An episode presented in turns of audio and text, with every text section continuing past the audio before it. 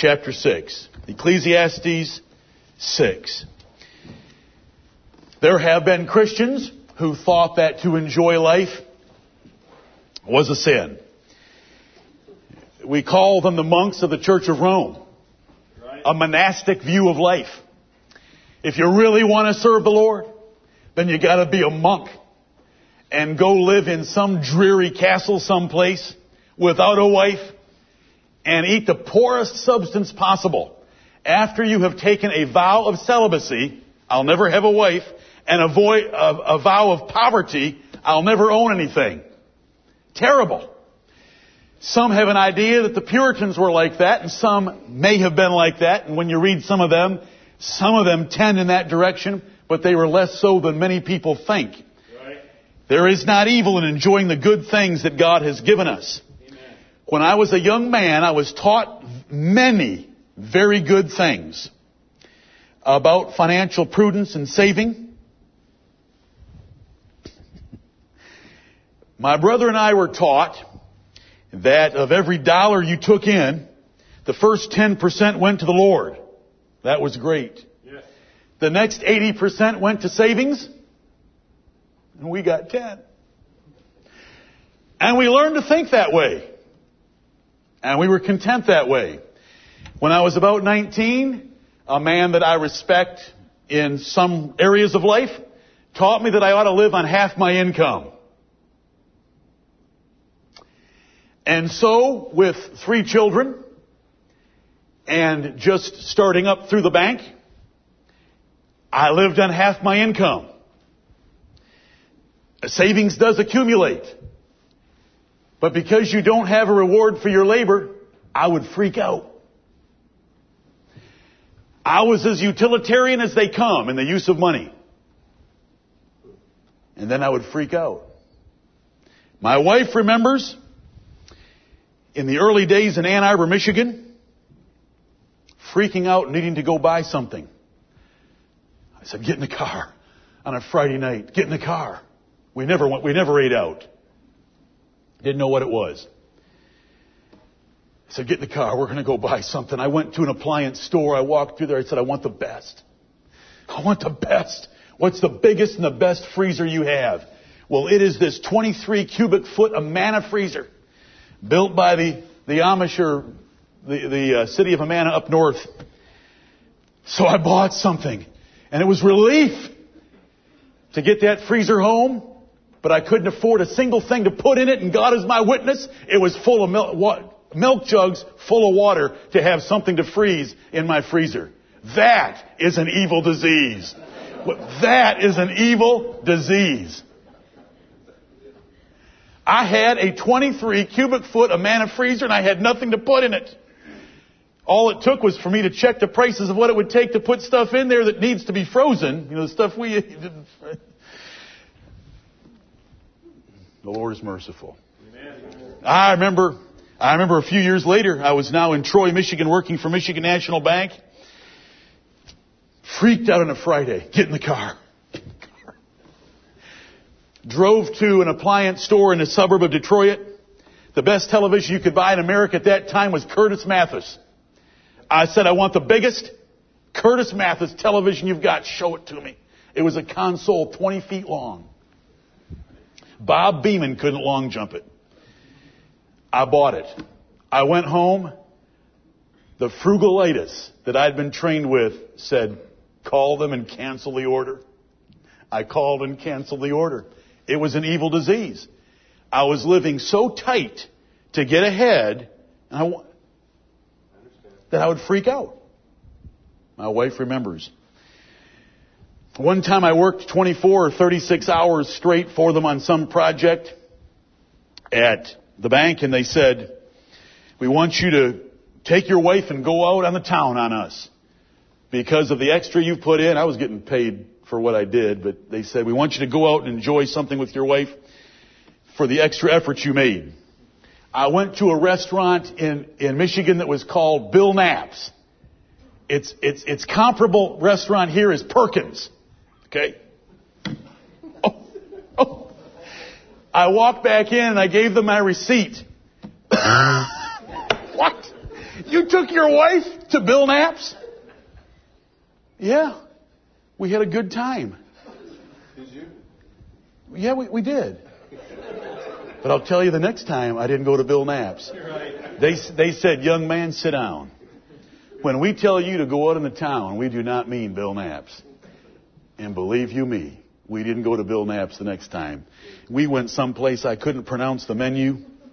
It was terrible, but we ran up one tab and that's what they wanted us to do. I didn't know how to do that. I didn't know how, I didn't know about eating out. Listen, when you eat out, do you look at the right hand column or the left hand column? That'll tell you whether you've got the evil disease or not.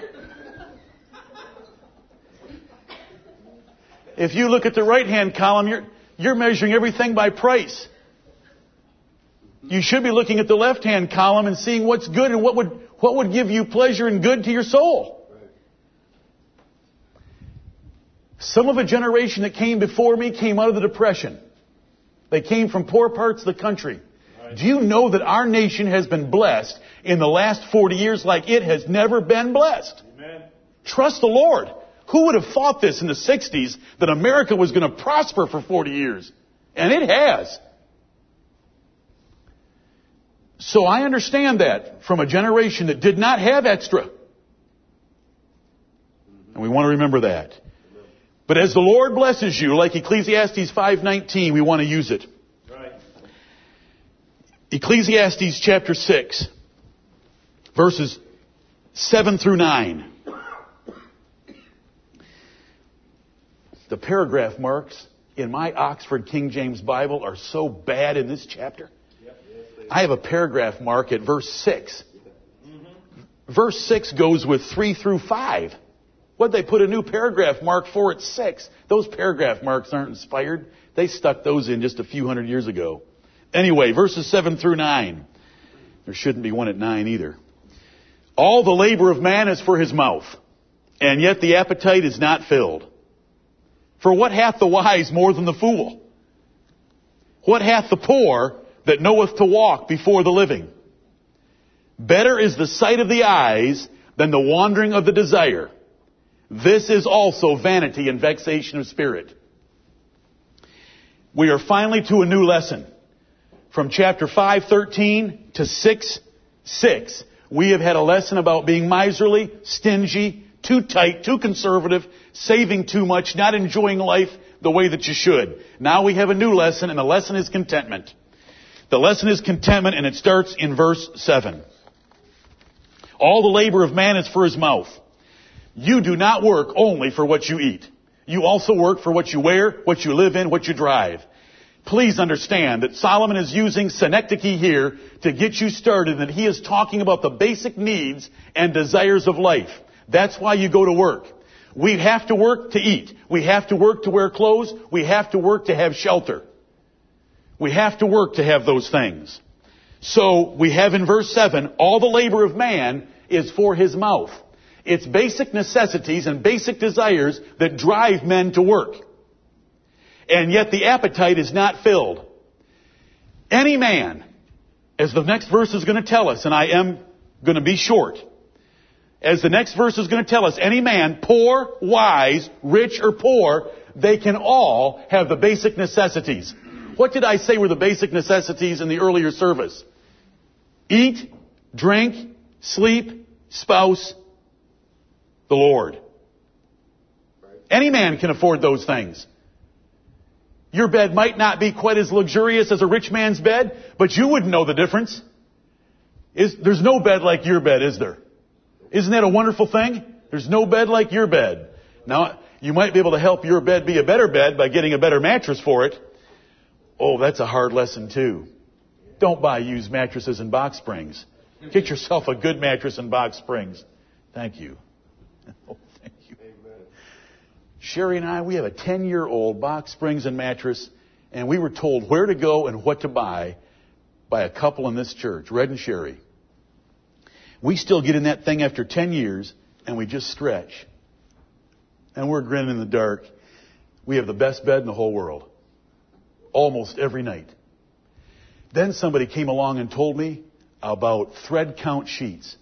Are you kidding? I thought that leftover sandpaper was for bed sheets. I thought if you could buy a bed sheet that had 50 thread count or 100 thread count because it was only $2.99 for a set, that, that I was utilitarian. Yes. It'll defoliate me while I'm lying between these sheets.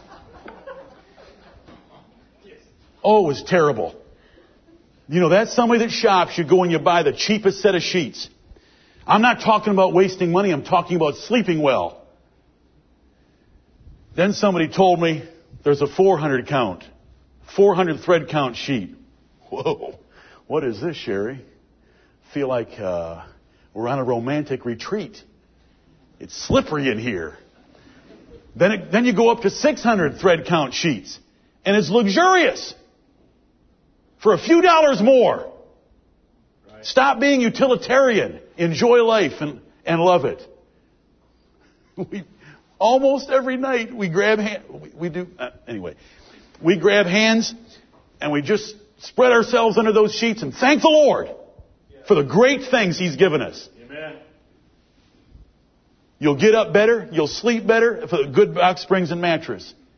Thank you, Lord, for it. We have them in this country. Thank you, Lord. The simple things of life. All of labor is for his mouth. Now you understand that it's not just food that's considered here. It's clothing, it's shelter, and it's the things of life drive men to work. But guess what? The appetite is never filled. Men do not stop and be content with having those basic needs met. They want to keep working for more. They start getting outside the list of necessities. Do you know why Paul, think about how Paul in 1 Timothy 6 proves that what Solomon preached in Ecclesiastes was true. He said having, having food and raiment to be content. Do you know what the world wants us to do? It keeps, it keeps driving us this bigger and bigger house, more and more square footage, bigger and bigger car, more cars, more You know, when I grew up, there was only one kind of a garage. How many car garage was it? One. Now you go into Spalding Farm or you go into Kings Bridge or Kilgore Plantation. It's four, six car garages. It's ridiculous. You know how many children are in those houses on average? One. They thought we were running an orphanage in Spalding Farm. They did. They'd see all the kids out in the yard and they'd stop by and say, we thought that was an orphanage. Because there were so many kids playing in the yard when all of them had their cars that looked like a used car lot. And none of them belonged in Spalding Farm. All the labor of man is for his mouth, and yet the appetite is not filled. Solomon's teaching us about contentment. There are basic necessities that drive men to work, and yet men aren't content with those things. How many come from my generation that heard a, a raspy voiced wild man saying, I can't get no satisfaction. You know, that's how the world thinks. And the Lord is teaching us by wisdom here through Solomon. Boy, there's not very many as old as me, huh? You should, I can't get no satisfaction. Mick Jagger, Rolling Stones, 1960s. But the Lord teaches us how to be satisfied. Right. He's put gladness in my heart more than when their wine and oil increase. But one of the rules is, men live and work for their mouths, for their backs, and for their shelter, and yet the appetite is not filled. They are not content. When they get to that, they want more. Then they want more. They watch the advertising that pounds us every day, the neighbors that pound us by what they get. We shouldn't be moved by any of those things. We should enjoy the life God's given us, enjoy the simple basics that He's given us, and be content with them. If the Lord gives us riches, don't set your heart on them. Just use them. For what hath the wise more than the fool? What does a wise man have more than a fool when it comes to what he puts in his mouth, what he wears in his back, what he sleeps in at night, the table that he eats his food from? What does the wise man have more than the fool? He doesn't have anything. There is no difference between the wise man and the fool based on the mouth, based on clothing. You say, well, a, a you know, a wise man with natural wisdom, no, he wears clothes. You know, his, his pants have two legs. What hath the wise more than the fool? If we would be content with what drives us to labor instead of wanting more. There's no difference between the two. Even a fool can eat, sleep, and enjoy the basic necessities of life because God has made it so easy to have them, especially in our nation. Right. What hath the poor that knoweth to walk before the living? Here's a poor man. He does not have much in the way of money, financial power, the ability to buy things.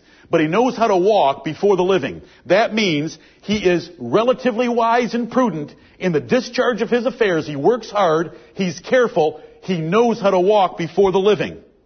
And he's, he's content. This is, he knows how to walk before the living. It's all included in that. What does he have? He has as much as a rich man. I've asked you before, how many, how big is, does your bed need to be for you to sleep well? Does Bill Gates need, or does he have, a bigger bed than you have? How big should the table be that you scrape your food from to put it in your mouth? It doesn't matter, does it? How big should your house be to be happy? You can only be in one room at a time. Who needs Bill's Bill Gates' 55,000 mansion on a lake in Washington?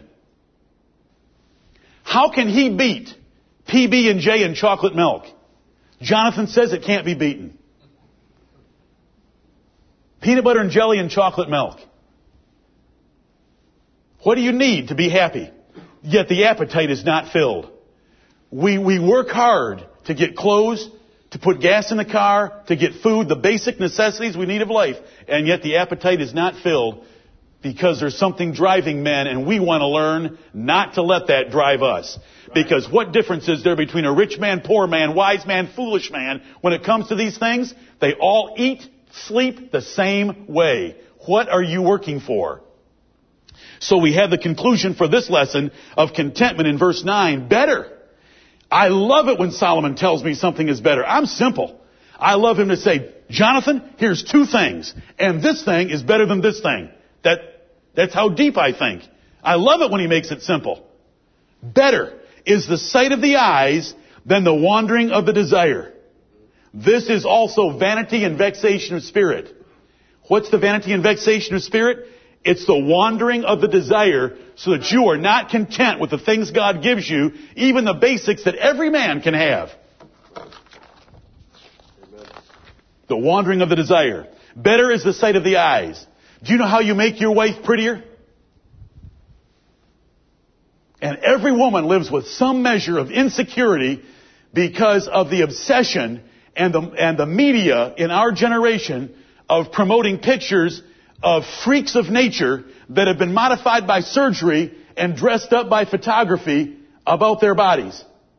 Do you know how you make your wife prettier? Choose to be content with the sight of your eyes rather than the wandering of your desire.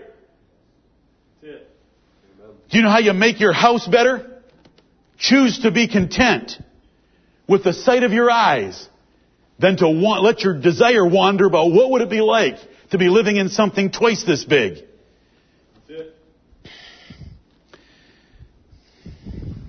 Better is the sight of the eyes. That's what God's given you. This is a lesson in contentment. Contentment is learned behavior. It's a choice. Paul said, I have learned in whatsoever state I am, therewith to be content. Amen. When I am full, I can be hungry. When I am hungry, I can be full. I can be abased. I can be happy in any situation because I've chosen to be content. Hebrews 13:5 says, "Let your conversation be without covetousness, and be content with such things as ye have." Now there's a spiritual explanation there, for he hath said, I will never leave thee nor forsake thee. Because if you've got God, anything should make you happy completely. He's put gladness in my heart more than when their corn or wine increase. What's God given you? Look at it and be thankful for it. Silver's not going to satisfy you. If you love silver, an, an increase in silver, if you love abundance, an increase in abundance is not going to satisfy you. If you can learn that lesson right now, then be happy with copper. Right. If silver won't make you happy, then be happy with copper. If what you see in your life is copper, I'm using it as a metaphor, then be content with it. The wandering of the desire is covetous thoughts and fantasies for things you don't have. The world sells it to you all the time. They tell you it's just fine. They never talk about sins of the heart. You can make your wife pretty just by choosing to be content with her. Right. It's the sight of your eyes. It's the one God's given you. And by the way, you chose her anyway. You say, well, mine's over, I've been married to mine for over 10 years and she's starting to wear out. You wore out. That's right. It's the sight of the eyes.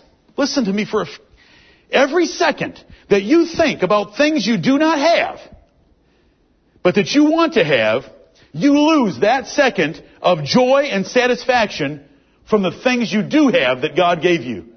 E- Think about it. Life is too short to waste seconds. If you spend one second thinking about something you don't have, you're losing that second with what you do have. That's right. Every second you think about something you don't have and you want it, you degrade the value and the pleasure of what you do have by comparing it to a fantasy. God's given you reality. That's why it's called the sight of the eyes, rather than the wandering of the desire. Because if you were to watch a little bit more television, your desire would wander a little bit further. It never stops wandering. Because it's never going to find anything to make it happy. If you think for one second about what you don't have and you want it to be different and you're frustrated and discontent with what you have, you waste limited energy and time in a direction that can never provide satisfaction.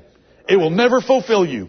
You frustrate yourself into a madman like Amnon, craving something you cannot have. You deceive yourself by idealizing what you don't have by your ignorance about it. Right. You do not know that another man would be better than the husband you have. You do not know that another wife would be better than the wife you have. You do not know that. Right. That is a lie. That is a fantasy. That is idealizing something for the lust of your flesh and the pride of life based on a fantasy that you've created. The sight of the eyes is better than the wandering of the desire. Life is short. We cannot waste it thinking about what we don't have, thinking that that would make us better and happier. You're fools that if you do that. Don't do it. Don't let me do it. I love it when he says better. I can take two things and compare them, I think. Better is the sight of the eyes than the wandering of the desire. This is also vanity and vexation of spirit. If you think about something God did not give you and wish you had it rather than the thing that God did give you, you're fretting against the Lord. You're grieving the Holy Spirit. You're denying that His providence is good. You're saying He's not a good father. The house you live in, you picked it. The car you're driving, you picked it. God gave it. It's the sight of your eyes. What a book of philosophy. Amen. What I'm telling you right now is a secret for life. Amen. I have as active of an imagination as anyone sitting in here. And that imagination is a curse most of the time. Better is the sight of the eyes than the wandering of your imagination, Jonathan. This is also vanity and vexation of spirit. We work so hard. All the labor of man is for his mouth, yet the appetite is not filled. He gets his basic necessities supplied and provided, and on he goes wanting more. You know, in this world today, they want a new wife. They want a new woman. They want a new husband. They want a new this. They want a new that. They're never satisfied. They end up with such dysfunctional lives, unhappy lives, disillusioned lives, depressed lives, because they did not learn contentment. Verse 10, the last lesson in this chapter. Human life is hopeless. without learning some wisdom and without the God of heaven. Right. Verse 10, that which hath been is named already, and it is known that it is man. Neither may he contend with him that is mightier than he. Seeing there be many things that increase vanity, what is man the better? For who knoweth what is good for man in this life? All the days of his vain life, which he spendeth as a shadow. For who can tell a man what shall be after him under the sun? This is the middle of the book of Ecclesiastes. At this point, Solomon draws a conclusion and doesn't give you the answer. He gives you the answer in 12, 13, and 14. He, he doesn't give you the answer right here. He leaves you hanging. Because in verse 1 of chapter 7 and then to the end of the book, he's going to teach wisdom about how to make something out of life by the wisdom of God given to Solomon. And of course, we can add to that our knowledge of the Lord Jesus Christ and spiritual blessings galore in heaven. Right. But that's what these last, these last three verses are a summary that leaves no answer, but leaves us hopeless. Human existence is hopeless without an answer. And no man can find that answer except by revelation. Amen. We do not believe in rationalization. We believe in revelation. We have to have God tell us what the purpose for life is because we cannot figure it out. Amen. That which hath been is named already. You think about any man or any accomplishment by man, it's already been named in this book, and it's been called vanity and vexation of spirit, and that thing is man. Ma- human life. Here's the, here is what he's trying to communicate to you in sometimes somewhat obscure language. Human existence is hopeless. Human existence is vanity. Man's been already named.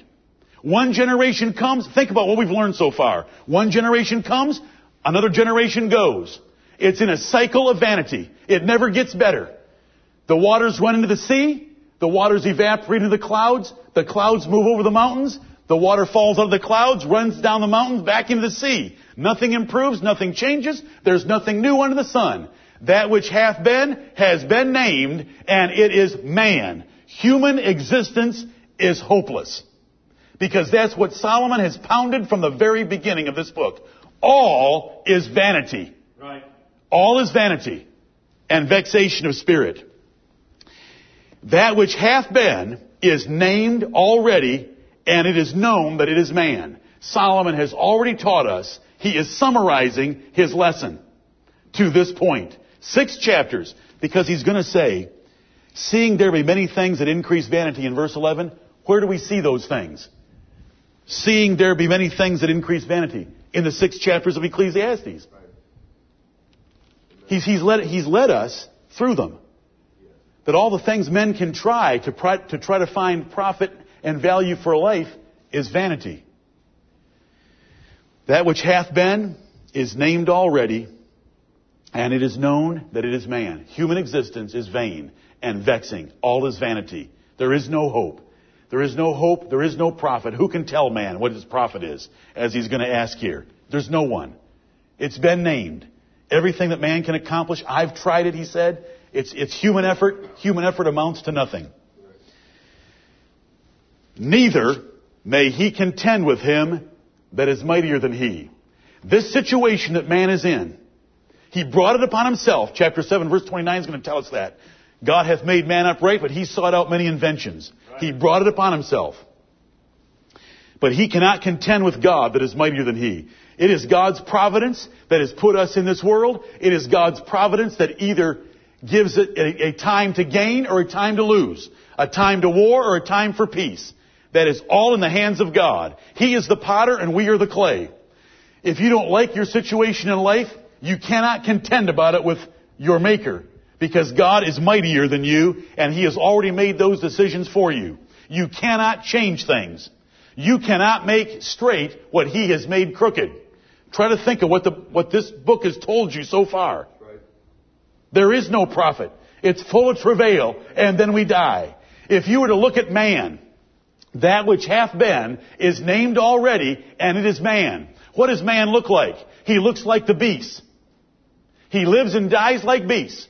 There isn't a man that can look at a man and see his spirit go up and the spirit of beasts go down. We only know that by revelation. And this hopeless situation we're in, we cannot contend about it. It's still better than we deserve. And God is not going to change it unless He chooses to change it for His own good pleasure.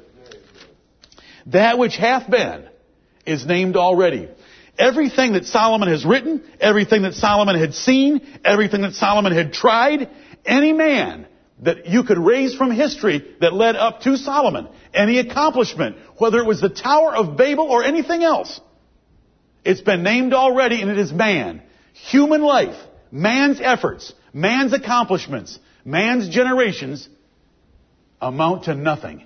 And he cannot contend with his maker who has put him in this predicament and situation. And why did God put us in this situation?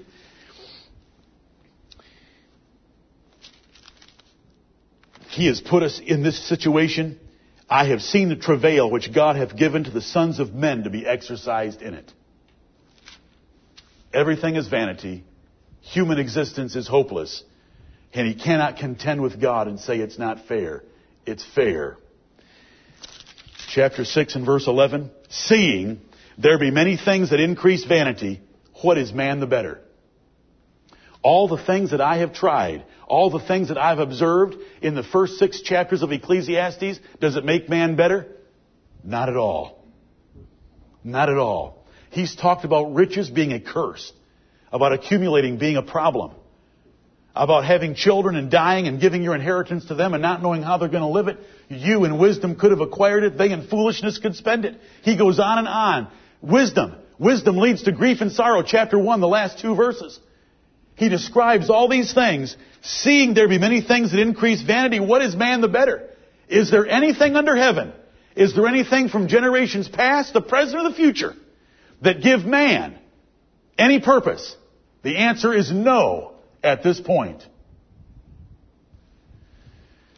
For who knoweth what is good for man in this life? All the days of his vain life, which he spendeth as a shadow. For who can tell a man what shall be after him under the sun? Man does not know when he's leaving this world, who's going to get what he had that he left in this world, how that person's going to use what he had, whether to his own hurt or to his advantage, to the hurt of others or to their advantage. It is not known except by revelation. We have a man called the preacher. He was the son of David. He was the king in Jerusalem over all of Israel. And God inspired him to write to us the answer to these questions that no man can answer. He has already shown us that that which hath been is named already. It is already classified as a futile experiment in trying to find profit because it's men. Man has nothing. There is no purpose for man. It is travail that God has put us under to exercise us to turn to God. It leaves us frustrated. But there is an answer, and we've had the answer. We've had hints at the answer. We've been shown that natural wisdom says to enjoy life day by day as you can for that number of days that God gives you. And you cannot contend with God who is mightier than you.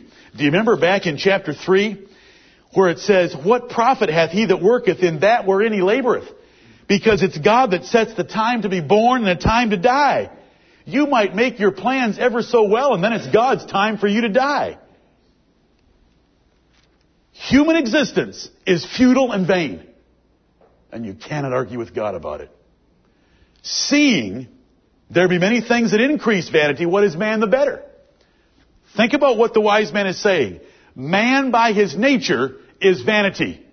Man since Adam is vanity.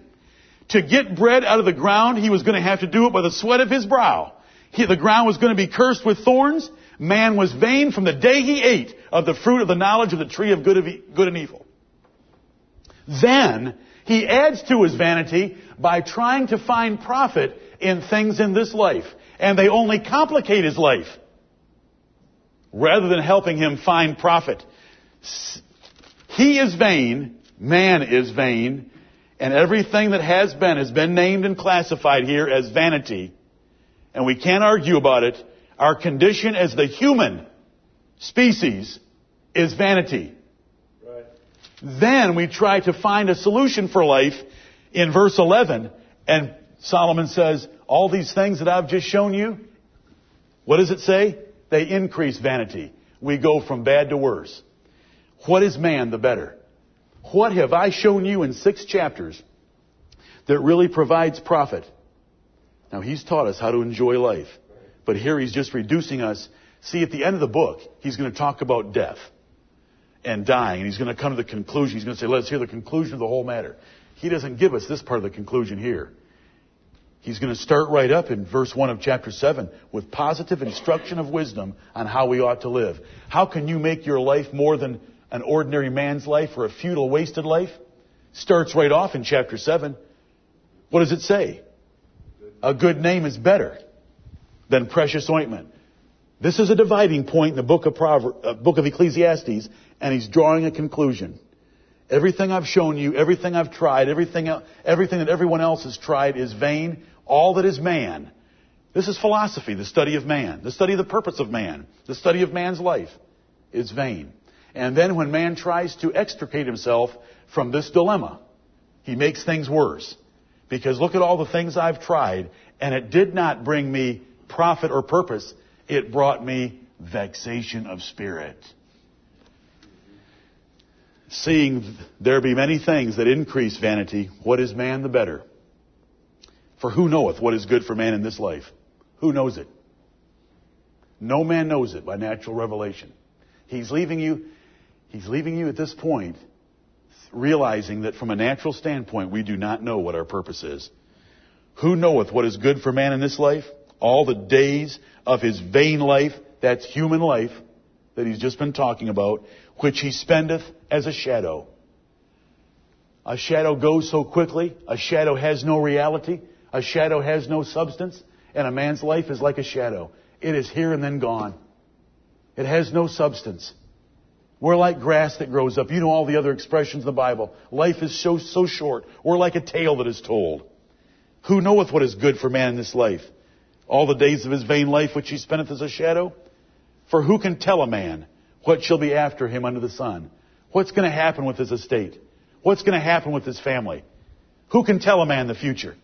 Who can tell a man what's going to take place after death? This is under the sun. This is not above the sun. This is under the sun. No one can. It's all by revelation. So let us cheat and go to the conclusion right now. What is the answer to verses 10, 11, and 12? Let us hear the conclusion to the whole matter. Fear God and keep His commandments. This is the whole duty of man. For God, oh, we're going to get some new revelation. For God shall bring every work into judgment with every secret thing, whether it be good or whether it be evil. Last two verses of the book. You say, I wish He would give us more in the middle. He's given you great stuff in the middle. He's just drawing a conclusion, and as soon as we dive into chapter 7, what's it going to say in 7 2? Is he going to start teaching you wisdom on how to live, on how to make, how to get some value out of life? He's going to tell you that mourning is better than, than celebrating. Right. That a funeral is better than a birthday party. He's going to tell you that. And we're going to work forward and we'll come to the conclusion. I hope this has been helpful. I hope that chapter 6 you understand it. Please understand it. And let's apply it. There is an evil. It's an evil disease. It's common among men where riches are kept to the hurt of the owners. No matter how long a man might live, nor how many children he might have, if he does not choose to enjoy the good of his labor, a stillborn is better than he is. Contentment is a choice.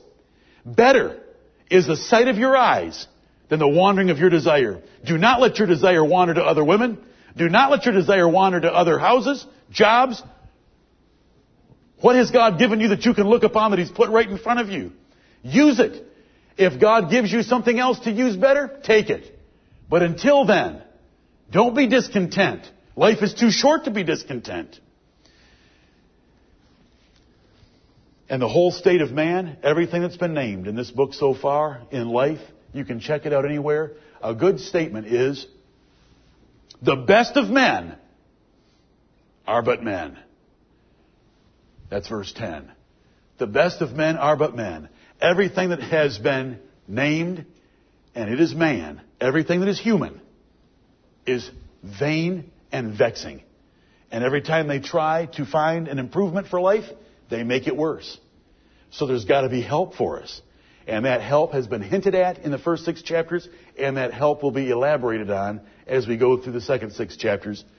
Let us fear God and keep His commandments. This is the whole duty of man, and it is the conclusion of the whole matter. It settles the whole thing. Fear God and keep His commandments.